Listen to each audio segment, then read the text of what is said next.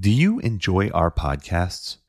Help us to be able to continue creating quality content by visiting our merch store at store.another12.org. You'll find some great merch there, and the best part about it is that a portion of every purchase goes to support the work that we do.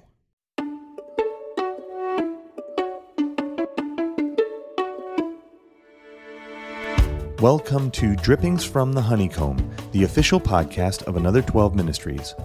We are so glad that you have decided to join us as we enjoy the sweetness of God's Word, one verse at a time. Hello, and welcome to episode 8 of our journey through the book of 1 Peter. In this episode, we're going to look at a concept that is very near and dear to all of us. It's a way of thinking, uh, a concept, even an ideology that is most often attributed to the political sphere. But it didn't originally come from politics. That's not where it has its basis. It doesn't have its basis in earthly government, even though there's many men and women throughout history who would probably take credit for this idea in full or in part. The idea that we're going to talk about today actually stems from God Himself. It comes from His mind, it comes from the way He views the world, from the way He rules the world. And it is actually an idea that is rooted in him and in his gift of salvation. And that idea is freedom. Now, if you live in one of the free countries in the world, then you have an understanding of what freedom means from a political ideology standpoint. It means the ability to conduct your life, your affairs, without interference or undue interference from governing authorities. But the reality is that is a very rudimentary view of freedom. The real freedom, the freedom that we find in the scriptures, the freedom that we find echoed in the work of Jesus Christ, is a far more robust freedom. It is a much deeper topic and has a much broader spectrum. And it is the true freedom, it is the real freedom.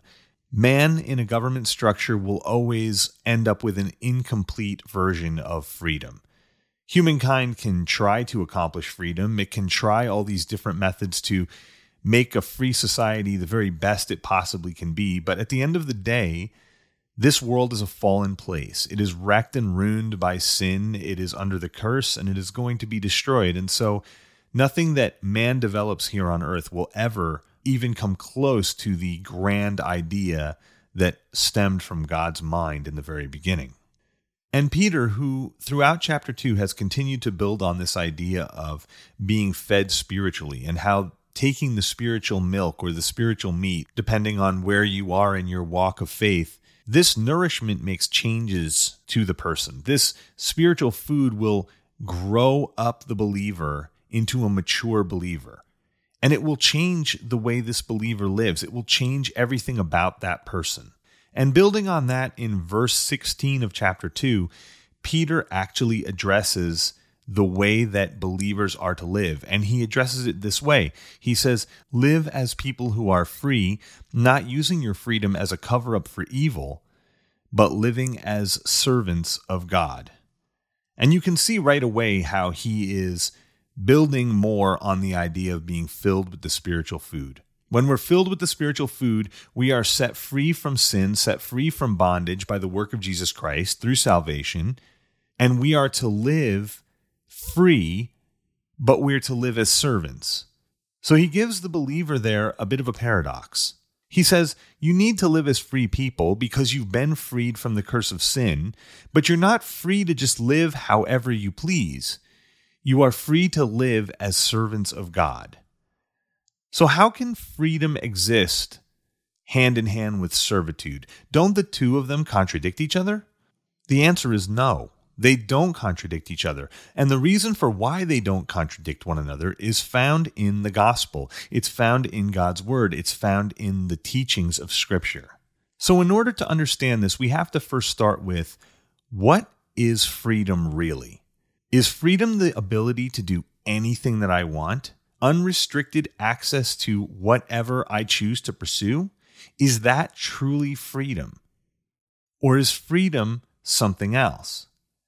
See, The pursuit of whatever I deem is perfect for me, irregardless of who lives around me or what's going on around me, actually leads to bondage. It leads to anarchy. It leads to a society and a life that no one can live. If I just take freedom and I use it to indulge in every desire of the moment, the consequences that I will face will be somewhat intense. Someone who indulges in every desire that they have, never saying no to themselves, never denying themselves their want for any reason, is going to very quickly run out of physical resources, injure themselves, injure those people who are around them. They're going to hurt a lot of people, and they're going to probably cause a lot of problems in the area and the society in which they live. The way God created the world mandates that real freedom can only exist within a proper framework. Freedom is not the absence of law, because that would only lead to anarchy and just disarray. Freedom is the application of law in the right context that empowers those who abide by that law to be free. In other words, if you want true freedom, you have to have guidelines which govern conduct so that everyone can enjoy the freedom that is provided by that framework. And when it comes to salvation, when it comes to being children of God, it changes that statement a little bit. It would sound more like this Freedom is not the absence of divine law, because that would lead to sin, chaos, and anarchy. Freedom is the application of the perfect divine law, which empowers those who are obedient to the law and to its creator to be truly free. See, when you're talking about living within the context of serving God, true freedom comes from actually following the laws of God, from serving God, from having a relationship with God. Because within that framework, a perfect God makes all things work together for good. But if every person lives according to their own selfish desires, then nothing can work together for good. And Peter wants his churches and the Christians who would read his writings thousands of years later, like we're doing, to understand this. He wanted them to understand that freedom's not the absence of the necessity to obey God, it's rather the power to choose to obey God. It's the power to say, This is the proper way of living. See, when you're trapped in your own sin, when mankind is lost in the selfish pursuits of his heart, he's actually not free. He's in bondage. He's in bondage to self. He's in bondage to Satan. He's in bondage to the sinful desires of this world. But when God sets the sinner's heart free and replaces the dead heart with a living heart, then the believer is given the power to obey because they have a living heart and they are filled with the Holy Spirit, which will guide them and prompt them and convict them to live for God, to be obedient. And within the context of that framework, God gives his children immense freedom, true freedom. See, here's where humans get it wrong in the arrogance of our sinful self centeredness. Humans will say, I don't need a law from God. I'm perfectly capable of governing myself. I can be the master of my own destiny. I don't have to live the way anybody tells me to. If I want to live this way or that way or some other way, whether it conforms to the society that I live in or the norms or history, it doesn't matter because I am a law unto myself. I am the master of my own destiny. And we all kind of like to think that. To some varying degree, we like to believe that we are in control. We like to believe that we have the power to carve out our own path in this world. But the reality is, we are rather powerless to impact our own position. There's many things we can do to help ourselves, but we cannot control future events. We cannot control the weather. We cannot control the events of the world around us that is filled with billions of other people who are also trying to live their own lives. Any one of a thousand things could happen to us at any moment of any day that is completely outside of our control. And so the reality is no matter how much humans delude themselves that they are free and masters of their own destiny, that simply just isn't true from a basic factual basis. It's simple enough for a human to say, I'm going to plan a trip to my favorite place, and I'm going to buy airplane tickets, and I'm going to fly around the world, and I'm going to stay there for a week. But we ultimately can't control whether the plane will make it there, or whether any one of a thousand other things will prevent us from accomplishing our goal. And the truth of this reality forces us to accept a very uncomfortable yet very true statement. In order for one to be truly free, a being to be truly free, that being must be so powerful that it could control every aspect of its own life, as well as every aspect of every life around it, to ensure that none of its plans ever go awry in any way, shape, or form. It would need to be able to control natural events, catastrophic events, historical events, interpersonal events. It would have to ensure that it could bend every will in the entire world to conform to its own will. Otherwise, the will of any other entity could pose a threat to that being's freedom. And God makes this exact statement, but in a far more eloquent way, in Job chapter 40, verse 9. When he challenges Job, who is a little bit complaining at this point of the chapter that he doesn't like the way things have gone in his life in recent days, and he spends a little while complaining against God, and God appears to him and says this He says, Have you an arm like God? And can you thunder with a voice like his? Adorn yourself with majesty and dignity. Clothe yourself with glory and splendor. Pour out the overflowings of your anger and look on everyone who is proud and abase him. Look on everyone who is proud and bring him low and tread down the wicked where they stand. Hide them all in the dust together, bind their faces in the world below. Then will I also acknowledge to you that your own right hand can save you. And if you're catching a hint of sarcasm in God's words, you're right. He is being a little bit sarcastic with Job there. He's essentially saying to Job, listen, can you deal out death and judgment? Can you take the wicked and destroy their kingdoms? Can you bury them in the sand? In other words, can you take their life from them supernaturally? Can you judge them into the afterlife? Because if you can't do that, if you can't judge others with an eternal basis, and you don't have such a powerful arm, a powerful hand, that you can override every event that's negative and completely insulate yourself from having anything go wrong in your life, unless you can do those things, then you're not God. You're not me. You're still subject to an authority greater than you. You're subject to happenstance that's greater than you. And so, unless you can do all those things, I will not acknowledge that you can save yourself. And Job's response a few chapters later, when God finishes this monologue, is absolutely telling for the purpose of this verse that we're looking at in Peter here. Job replies to the Lord at the end of all this, and he says, I know that you can do all things, and that no purpose of yours can be thwarted. Who is this that hides counsel without knowledge? Therefore, I have uttered what I did not understand, things too wonderful for me, which I did not know. Job's like, God, I get it. You're the only one who has that kind of power. You're the only one who is truly free to make unilateral decisions that stick because you have the power to make them happen. And I am simply a humble human being. I do not have the power to affect my own freedom.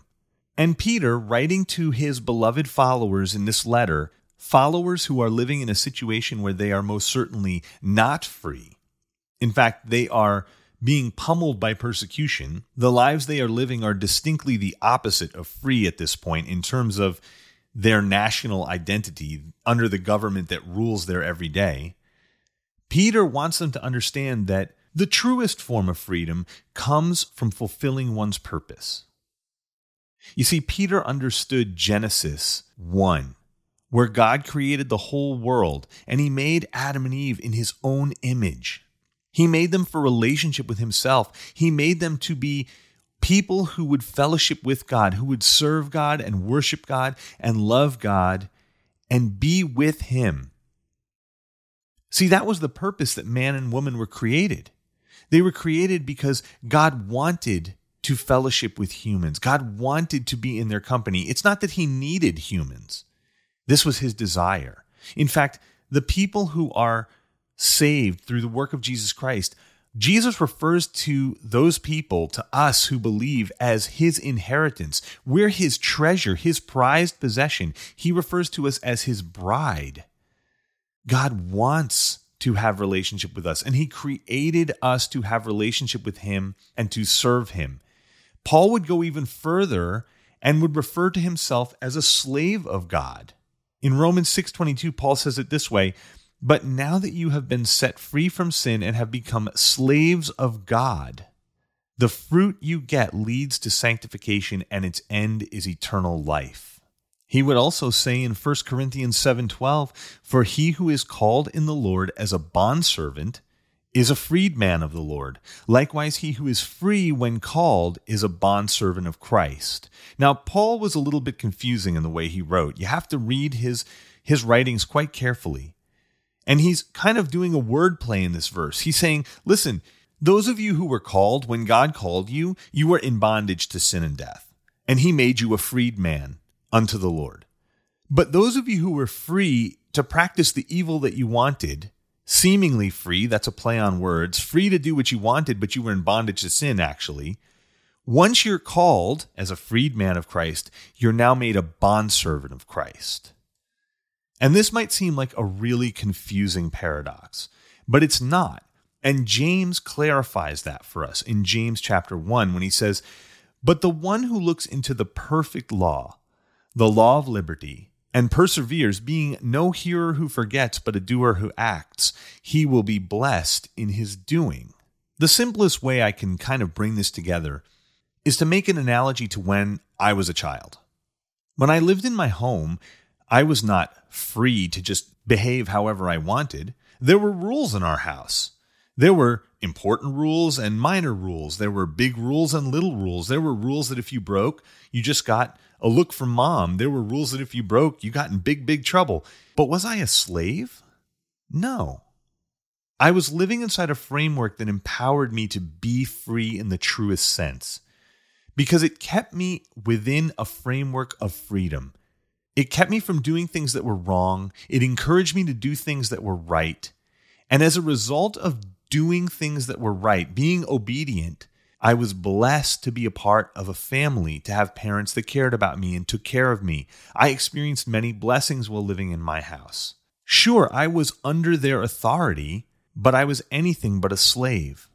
Peter, Paul, and James, and the other apostles who mention this idea elsewhere in the New Testament, were merely taking this concept to its fullest extent in light of who Jesus is, of who God is. You see, when you're set free by someone, you owe them something. In the case of humanity, when Jesus has given his life for our salvation, and he has paid our debt, our sin, he has purchased us with his blood, we owe him something. When he sets us free, we're not free to just run amuck however we choose. We are now his. And we're not his in the negative sense of the word, we're His in the most positive sense of the word. He purchased us because of His great love for us. And so when Paul talks about being a slave to Christ, when Peter talks about being servants of God, servants of Jesus Christ, they are speaking of a master servant relationship built on the deepest form of love that could ever be known.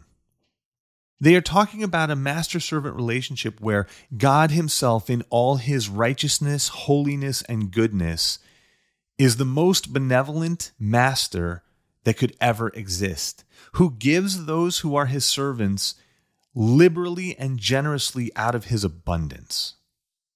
He has accomplished freedom. He has true freedom because He has the power to be truly free.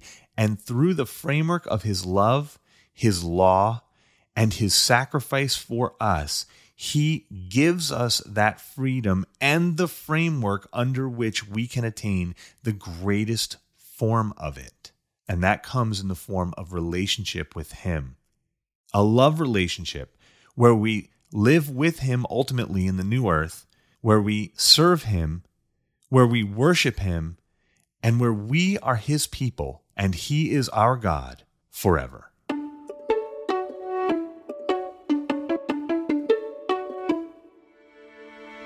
I hope you enjoyed this episode of Drippings from the Honeycomb. If you would like to learn more about Another 12 Ministries and the work that we are doing to train ministry leaders to bring the gospel to all people, visit another12.org. If you would like to support our ministry, click on the donate link in the description below.